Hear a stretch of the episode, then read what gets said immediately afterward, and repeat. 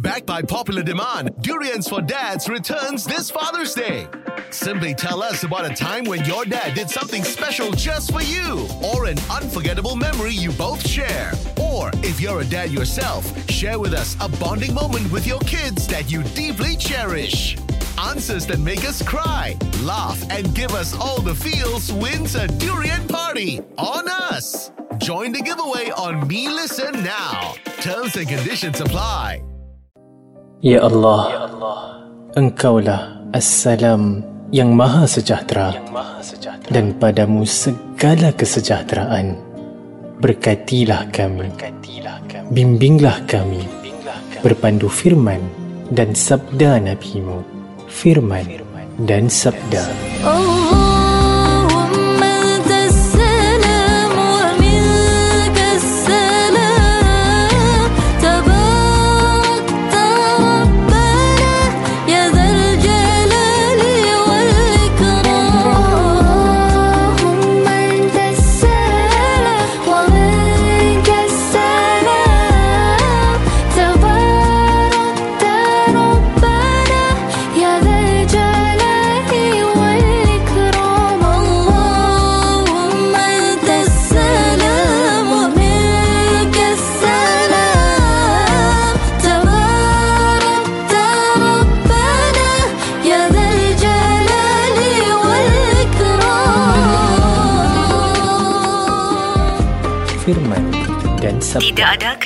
Tanpa kerja keras. Tidak ada keberhasilan tanpa kebersamaan. Tidak ada kemudahan tanpa doa. Firman dan sabda. Assalamualaikum warahmatullahi wabarakatuh. Semoga kita di kalangan mereka yang sentiasa dalam rahmat kasihnya kerana meluangkan masa menambah ilmu pada pagi Sabtu 2 hari bulan Disember 2023 bersamaan 18 Jamadil Awal 1445 Hijriah. Firman dan sabda. Pagi ini, marilah mendengar dan membaca sama Surah Al-Imran ayat 46 hingga 52 oleh Qori Ustaz Abdul Hadi Jamil. Ini akan diikuti oleh tafsiran ayat ini oleh Ustaz Mustazah Bahari dengan intipati berkenaan doa Nabi Zakaria yang diminta tanpa putus. Allah mengkabulkan permintaannya. Sentiasalah berdoa kerana doa adalah senjata orang mukmin. Firman dan sabda. أعوذ بالله من الشيطان الرجيم. ويكلم الناس في المهد وكهلا ومن الصالحين. قالت رب أنا يكون لي ولد ولم يمسسني بشر. قال كذلك الله يخلق ما يشاء. إذا قضى أمرا فإنما يقول له كن فيكون. ويعلمه الكتاب والحكمة والتوراة والإنجيل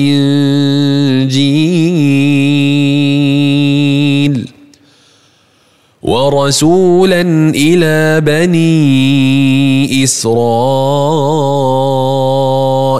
أني قد جئتكم أني قد جئتكم بآية من ربكم أني أخلق لكم من الطين كهيئة الطير فأنفخ فيه فيكون طيراً فيكون طيرا بإذن الله. وأبرئ الأكمه والأبرص وأحيي الموتى بإذن الله. وأنبئكم بما تأكلون وما تدخرون في بيوتكم ۖ. ان في ذلك لايه لكم ان كنتم مؤمنين ومصدقا لما بين يدي من التوراه ولاحل لكم بعض الذي حرم عليكم وجئتكم بايه من ربكم فاتقوا الله واطيعون ان الله ربي وربكم فاعبدوه هذا صراط مستقيم فلما أحس عيسى منهم الكفر قال من أنصاري إلى الله؟ قال الحواريون نحن أنصار الله آمنا بالله.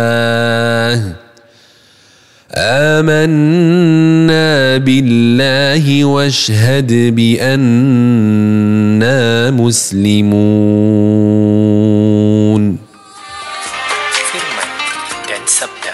Saudara, doa Nabi Zakaria yang diminta tanpa putus, Allah mengkabulkan permintaannya. Sentiasalah berdoa kerana doa adalah senjata orang mukmin. Kini, ikuti kupasan ayat tadi oleh yang berbahagia Ustaz Mustaza Bahari, Surah Ali Imran, ayat 46 hingga 52. Firman dan sabda.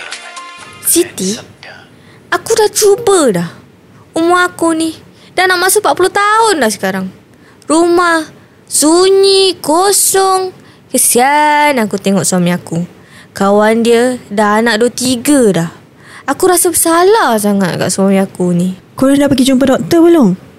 Mana tahu ada masalah ke? Dah. Dah jumpa doktor, dah pergi urut, semualah kita dah usaha. Tapi belum ada rezeki untuk kita orang. Suami isteri mana tak nak ada anak kan? Mesti seronok kan rumah bising-bising dengan budak nangis lah, ketawa lah. Tapi apakan daya? Alah, janganlah stres-stres. Umur kau masih boleh dapatkan anak lagi. Alah, orang umur lebih dari 40 pun boleh dapat anak. Kau doa banyak-banyak. Korang suami isteri lepas solat doa. Yang doa Nabi Zakaria tu. InsyaAllah dengan izin Allah boleh. Assalamualaikum warahmatullahi wabarakatuh. Hamdalillah nahmaduhu wa nasta'inuhu wa nastaghfiruh wa na'udzu billahi min anfusina wa min sayyiati a'malina. May yahdihillahu fala mudhillalah wa may yudlil fala hadiyalah. Wa asyhadu an la ilaha illallah wahdahu la syarikalah wa asyhadu anna Muhammadan 'abduhu wa rasuluh. Allahumma salli wa sallim wa barik ala nabiyyina Muhammad wa ala alihi wa sahbihi wa man tabi'ahu wa ba'dah. سبحانك لا علم لنا إلا ما علمتنا إنك أنت العليم الحكيم رب اشرح لي صدري ويسر لي أمري تم لساني يفقه قولي أما بعد Alhamdulillah, mari kita bersyukur kepada Allah Subhanahu Wa Taala di atas nikmat iman dan juga Islam serta nikmat Al-Quran yang telah memberikan kita panduan hidup yang terbaik di sisi Allah Subhanahu Wa Taala. Mudah-mudahan kita sentiasa bersama Al-Quran dan kita bertambah menghargai Al-Quran dalam hidup kita. Mudah-mudahan dengan itu dia menjadi pendamping kita yang setia di alam barzah kelak dan insya-Allah membawa kita ke syurga Allah Taala. Amin rabbal alamin. Baiklah para pendengar rasna rahimakumullah. Mari sama-sama kita lanjutkan kupasan ayat daripada uh, surah Ali Imran yang telah dibacakan sebentar tadi oleh qari kita daripada ayat yang ke uh, 46 hingga ayat 52. Pada ayat yang ke-46 firman Allah Subhanahu wa taala wa yukallimun nas fil mahdi wa kahla wa minas salihin. Yang bermaksud dia iaitu Nabi Isa akan berkata-kata kepada orang ramai semasa dia masih kecil dalam buayan dan semasa dia dewasa dan dia adalah dari orang-orang yang saleh. Jadi ayat ini perlu dikaitkan dengan ayat sebelumnya iaitu apabila Allah Subhanahu Wa Taala mengarahkan para malaikat memberitahu Maryam bahawa Allah akan memberikan dia berita gembira daripada sisinya iaitu seorang anak lelaki yang bernama Al-Masih Isa bin Maryam. Ya, Al-Masih ni apa maksudnya? Nama sebenar Nabi Isa adalah Isa, ya. Tapi Al-Masih ni adalah gelaran beliau mengikut pendapat para ahli tafsir Al-Masih ni bermaksud beliau mempunyai kelebihan kuasa yang Allah beri kepadanya dengan izin Allah untuk menyembuhkan penyakit orang-orang yang uh, sakit uh, kulit misalnya ada sopak atau ada ku, uh, sakit kusta misalnya kan. Dan uh, apa sajalah penyakit yang dialami oleh seseorang apabila Nabi Isa uh, menyentuh orang itu maka orang itu akan kembali sembuh. Uh, itu di antara maksud uh, Al-Masih. Ada juga yang mengatakan bahawa Al-Masih ni Nabi Isa bila diturunkan semula nanti pada hari, sebelum hari kiamat untuk menentang dan membunuh Dajjal, maka beliau akan membersihkan ya, bumi ini dengan kuasa yang Allah beri pada dia yang dapat membunuh Dajjal. Jadi itu kuasa yang hebat yang hanya Allah berikan kepada Nabi Isa AS sahaja. So itu di antara sebablah gelaran Al-Masih Isa bin Maryam. Kemudian uh, kita lihat di sini juga bahawa anak yang akan dilahirkan itu adalah seorang anak yang uh, wajih yang terkemuka di dunia dan juga uh, terkemuka di akhirat nanti dan dia adalah orang yang dekat dengan Allah Subhanahu Wa Taala.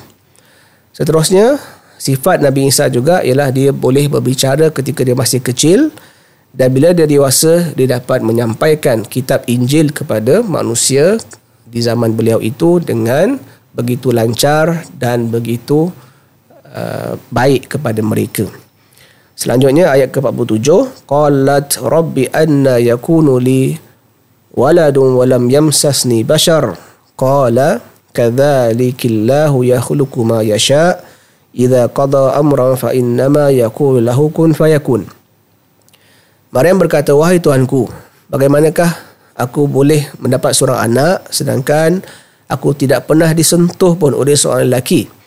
Maka Allah berfirman demikianlah keadaannya. Allah menjadikan apa yang dikehendakinya apabila dia berkehendak melaksanakan sesuatu perkara maka ia hanyalah berfirman kepadanya jadilah engkau maka jadilah ia Ha, ini adalah kuasa Allah Subhanahu Wa Taala ha, yang diberitahu sekali lagi kepada Maryam. Seperti mana diberitahu kepada ha, Zakaria, Nabi Zakaria bahawa walaupun usia telah lanjut, walaupun isterimu wahai Zakaria telah ya, berusaha berkali-kali untuk mengandung tapi tak mengandung kerana mandul, tapi Allah berkuasa atas segala-galanya, tidak mustahil untuk Allah berikan nikmat uh, kepada sesiapa pun walaupun dari sudut saintifiknya uh, tidak boleh berlaku. Jadi sini para pendengar sekalian rahimakumullah, kita kena yakin bahawa semua yang ada dalam alam ini adalah makhluk Allah. Segala ilmu yang ada juga adalah ciptaan Allah. Ya? Jadi kalau ada orang mengatakan bahawa segala yang berlaku di dunia ini atau di alam ini mesti datang daripada kebenaran sains, maka kita katakan bahawa sains pun tidak dapat nak meng menentukan ya memastikan sesuatu itu berlaku kerana yang lebih berkuasa adalah Allah Subhanahu Wa Taala. Jadi sains ni adalah salah satu ilmu lah untuk kita meneroka ya kebesaran ciptaan Allah Taala, keunikan, ya, kehebatan apa yang ada di alam ini itu adalah ilmu untuk kita mengukur kehebatan-kehebatan ciptaan itu. Tetapi ia bukanlah perkara yang muktamad yang boleh kita katakan bahawa kalau sains mengatakan tak boleh, maka mustahil ia akan berlaku. Tapi kita katakan bahawa sebagai orang beriman, apa yang Allah kata boleh dan Allah kata ia jadilah, maka ia akan terjadi mengikut kuasa Allah Subhanahu wa taala. Jadi di sini para pendengar sekalian rahimakumullah bila bicara tentang masalah anak kan, saya ambil kesempatan untuk kita juga berusaha terus dan juga berdoa ya, uh, berterusan tidak ada yang mustahil ya, untuk Allah kurniakan kerana untuk Allah kurniakan uh, kepada seseorang itu atau kepada suami isteri anak yang diinginkan. Uh, walaupun doktor mungkin mengatakan mustahil untuk mengandung lagi ataupun susah untuk mengandung lagi dan sebagainya. Tapi tidak mustahil kerana banyak kes yang kita dengar.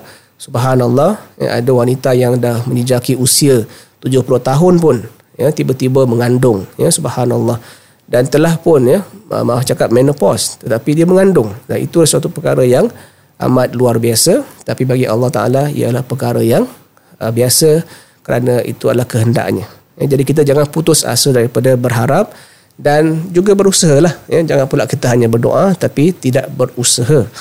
Uh, jadi apa yang berlaku pada uh, Nabi Zakaria itu adalah usaha-usaha beliau. Ya, dilakukan secara istiqamah ibadahnya doanya ya dan uh, berterusanlah uh, dilakukan uh, kehidupannya seperti biasa maka Allah kurniakan dia apa yang diinginkan jadi balik kepada kisah Maryam uh, seperti biasa kita juga menggunakan akal kita untuk mengatakan bahawa mana mungkin eh, boleh mengandung uh, kalau tidak ada uh, hubungan kelamin sama suami dan isteri dan Maria mengatakan bahawa tak ada seorang pun pernah sentuh aku.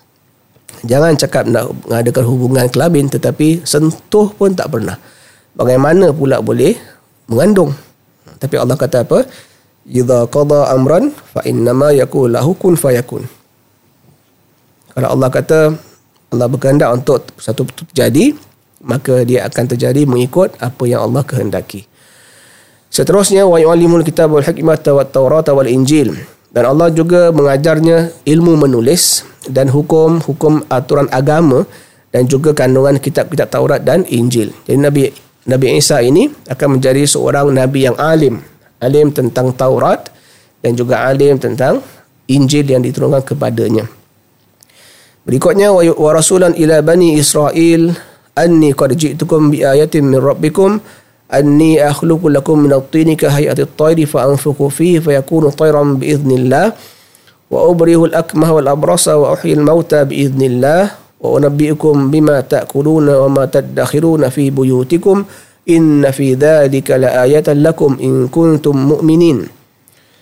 Dan dia akan dilantik menjadi seorang rasul kepada Bani Israel sambil menegaskan kepada mereka sesungguhnya aku telah datang kepada kamu dengan membawa satu tanda iaitu mukjizat dari Tuhan kamu.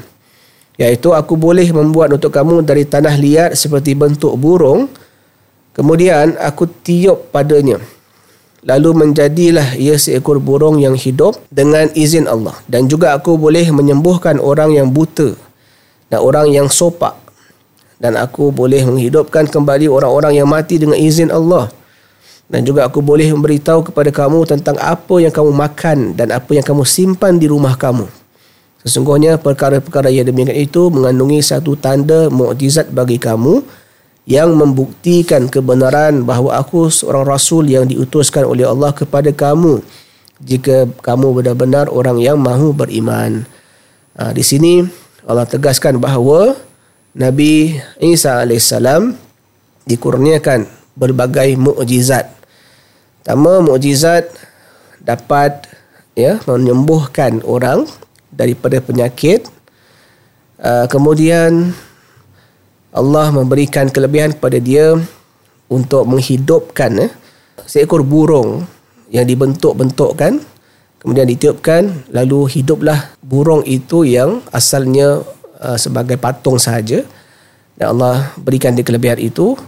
Dan dia boleh menyembuhkan orang yang buta boleh hidupkan orang yang mati dengan izin Allah. Jadi kita lihat di sini semuanya uh, disebutkan biiznillah biiznillah. Ya kita lihat diulangi ya. Apa yang disebut apa yang diberikan kelebihan itu dibalikkan kepada biiznillah biiznillah. So itulah kita sebagai hamba Allah pun para pendengar sekalian rahimakumullah hendaklah kita sentiasa kalau kita ni orang kata ada kelebihan sentiasalah kita kembalikan kelebihan itu kepada Allah Subhanahu wa taala. Kita katakan bahawa ini adalah dengan izin Allah taala bukanlah dengan kuasa yang kita usahakan sendiri. Kemudian uh, wa musaddiqan lima baina yaday min at-taurati wa yuhilla lakum ba'd alladhi hurrima alaykum wa ji'tukum bi ayatin min rabbikum fattaqullaha wa ati'un dan juga aku datang kepada kamu untuk mengesahkan kebenaran kitab Taurat yang diturunkan dahulu daripadaku dan untuk menghalalkan bagi kamu sebahagian dari perkara-perkara yang telah diharamkan kepada kamu. Dan juga aku datang kepada kamu dengan membawa satu mukjizat dari Tuhan kamu. Oleh itu bertakwalah kamu kepada Allah dan taatlah kepadaku. Jadi di sini Nabi Isa beritahu kepada uh, Bani Israel bahawa dia adalah seorang Nabi yang mengesahkan kebenaran Taurat yang ramai di kalangan Bani Israel menolaknya ya yang mengatakan bahawa Taurat itu adalah um, perkara yang ataupun kitab yang uh, tidak benar di sisi Tuhan ya dan sebagainya lah dakwaan-dakwaan Bani Israel. Tapi Nabi Isa kata tidak ya yang benar adalah memang apa yang diturunkan kepada Nabi Musa alaihissalam itulah benar di sisi Allah Subhanahu wa taala kemudian Nabi Isa juga diturunkan ataupun dilantik diutuskan menjadi rasul untuk menghalalkan apa yang telah diharamkan ke atas kamu. Jadi di sini uh, apakah yang telah diharamkan oleh Allah kepada Bani Israel? Para pendengar sekalian rahimakumullah boleh rujuk kepada surah Al-An'am ayat ke-146 eh iaitu Allah berfirman wa alladhina hadu harramna kulli dhufur wa min al-baqari wal ghanami harramna 'alaihim shuhumahuma إلا ما حملت ظهورهما أو الحوايا أو ما اختلط بعظم ذلك جزيناهم ببغيهم وإنا لصادقون yang bermaksud dan kepada orang-orang Yahudi di kalangan Bani Israel kami haramkan semua uh, haiwan yang berkuku dan kami haramkan kepada mereka lemak, lembu dan juga kambing kecuali yang melekat di punggungnya atau yang dalam isi perutnya atau yang bercampur dengan tulang. Demikianlah kami menghukum mereka kerana kedurhakaan mereka. Dan sungguh kami maha benar. Jadi ayat ini menjelaskan bahawa dahulu Allah telah haramkan ya, ke atas Bani Israel, khususnya di kalangan orang Yahudi, makan daripada binatang yang berkuku. Dan lemak-lemak yang datang diambil daripada lembu dan juga kambing pun diharamkan. Melainkan lemak yang melekat sedikit di bahagian punggung, di bahagian tulang, itu boleh dimakan lah. Jadi itu adalah hukum Allah yang ditetapkan ke atas uh, mereka-mereka itu. Uh, jadi itu adalah sesuatu yang berlaku dahulu. Lalu Nabi Isa berkata bahawa bila dia diutuskan, segala yang diharamkan itu Allah telah menghalalkan kepada kamu kerana perutusan aku kepada kamu. Jadi gitulah kelebihan eh, Allah beri pada Nabi Isa dan itu satu kelapangan lah bagi Bani Israel untuk mereka taat kepada perintah Allah menerusi ajaran Nabi Isa AS kepada mereka. Jadi di sini Allah berfirman, "Wa yuhilla lakum ba'd alladhi hurrima 'alaykum wa ji'tukum bi ayatin min rabbikum fattaqullaha wa ati'un." Oleh itu, bertakwalah kamu kepada Allah dan taatlah kepada aku. Ini kelebihan yang Allah beri itu pastilah perlu disyukuri dan kesyukuran itu terbukti bila kamu mengikuti aku. Seterusnya, "Innallaha rabbi wa rabbukum fa'buduhu hadha siratum mustaqim. Sesungguhnya Allah itu adalah Tuhanku dan Tuhan kamu semua. Oleh itu beribadatlah kamu kepadanya. Inilah jalan yang lurus. Inilah ya uh, satu ketetapan yang pasti bahawa Nabi Isa itu adalah hamba Allah. Nabi Isa bukan Tuhan seperti mana yang didakwakan oleh uh, sebahagian atau kebanyakan Bani Israel dahulu. Uh, khususnya di kalangan orang Nasrani mengatakan bahawa Isa itu adalah Tuhan ataupun anak Tuhan. Ha, jadi Nabi Isa sendiri menyampaikan kepada mereka bahawa sesungguhnya Allah itu Tuhan aku. So macam mana pula Tuhan boleh mengaku dia ada Tuhan lain? Ini satu perkara yang mustahil. Jadi ini ketetapan yang pasti bahawa yang uh, Tuhan yang Maha Esa adalah Allah Subhanahu Wa Taala dan dia adalah Tuhan Nabi Isa dan dia adalah Tuhan kepada sekalian makhluk dan alam ini. Kemudian falamma ahassa Isa minhumul kufra qala man ansari ila Allah qala hawariyun nahnu ansarullah amanna billahi wa shahad bi anna muslimun Maka ketika Nabi Isa merasa dan mengetahui dengan yakin akan kekufuran dari mereka ya sebagian daripada Bani Israel itu maka berkatalah dia siapakah penolong penolongku dalam perjalananku ini kepada Allah? Iaitu dengan uh, menegakkan agama Allah. Orang-orang di kalangan Hawariyun iaitu penyokong-penyokong Nabi Isa berkata kamilah uh, penolong-penolong kamu kami telah beriman kepada Allah dan saksikanlah wahai Nabi Allah sesungguhnya kami adalah orang-orang yang muslimin eh, berserah kepada hukum Allah Subhanahu wa taala. Jadi bila Nabi Isa telah menyampaikan tugasnya kepada kaumnya, menyampaikan risalah Islam kepada kaumnya dan umatnya, ada di antara mereka dan ini merupakan majority ya, majority di kalangan uh, ahli kitab ataupun uh, Bani Israel yang menolak dan menafikan kebenaran yang dibawakan oleh Nabi Isa AS. Jadi Nabi Isa merasakan bahawa ini sesuatu yang jelas. Uh, oleh itu dia bertanya, siapakah di antara kamu yang ingin menjadi pengikutku, penolongku yang terus dapat menegakkan agama Allah Ta'ala. Maka Allah mengatakan di sini, Qala al-hawariyuna. Jadi al-hawari ini adalah golongan yang terpilih yang dekat, yang rapat, yang mana mereka itu bukan sekadar rapat tapi akan menyokong ya dengan sepenuhnya ya dengan sokongan yang kuat kepada orang yang uh, bersama-sama untuk melaksanakan satu misi lah. Jadi hawari ini ada banyak uh, ada banyak maksud dia uh, dari sudut bahasanya ada uh, dikatakan bahawa hawar ni uh, hawari ini berasal daripada kalimat hawar iaitu putih ya. Nah itu jugalah diambil daripada hawar itu hurun in bidadari kan kita dah sebutkan pada surah belum ni surah waqiah surah ar-rahman. Jadi hurun in itu datang daripada kalimat hawar juga iaitu putih putih bersih melepak ah begitulah. Jadi apa kaitan dengan hawar ini? Mengikut sebagian ahli tafsir bahawa golongan hawariyun ini sebanyak 12 orang mempunyai perwatakan yang menarik, yang bersih uh, dan kemudian mereka mempunyai hati yang putih bersih. Jujur hati mereka itu. Benar-benar untuk uh, menyokong apa yang dibawakan oleh Nabi Isa AS. Oleh kerana itulah mereka dipanggil sebagai Hawariyun. Wallahualam ini di antara perkara yang disarankan uh, atau, ataupun yang diberikan pandangan oleh para ulama tafsir kita. Ya, jadi bilangan Hawariyun itu mengikut majoriti ahli tafsir adalah sebanyak 12 orang sahaja. Jadi bayangkan beribu-ribu Bani Israel yang jujur betul-betul dengan Nabi Isa hanyalah 12 orang sahaja. Apa yang boleh kita pelajari daripada ya, kisah ini ialah yang penting iman yang kita pelihara itu adalah membawa kita kepada kejayaan dan iman itu kita amat perlukan untuk kita ni hidup di dunia dengan baik ya dengan redha Allah Taala. Dan bila kita kembali kepada akhirat nanti pun eh, bila kita kembali kepada Allah di hari akhirat Allah juga akan meredai kita dengan Islam yang kita anuti dan iman yang kita uh, pelihara di dunia inilah. Jadi tak kisahlah kalau ramai orang yang menolak kebaikan dan kebenaran kita yang sedar dan faham ni hendaklah sentiasa kekal dalam kebaikan iman dan Islam itu ya. Insyaallah kita jumpa lagi di lain siaran Wallahu a'lam bisawab.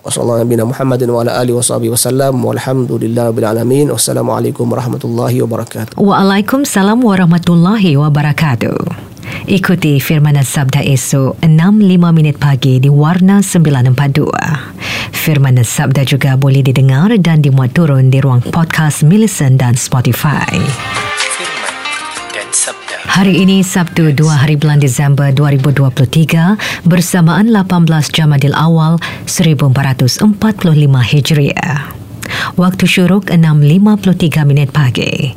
Waktu-waktu solat sepanjang hari, Zuhur 12.56 minit tengah hari, Asar 4.19 minit petang, Maghrib 6.56 minit petang dan Isya 8.11 minit malam. Sekian Firman dan Sabda. سبحان الله وبحمده سبحان الله العظيم سبحان الله وبحمده سبحان الله العظيم سبحان الله وبحمده سبحان الله العظيم سبحان الله وبحمده سبحان الله العظيم. سبحان الله وبحمده سبحان الله العظيم. سبحان الله وبحمده سبحان الله العظيم.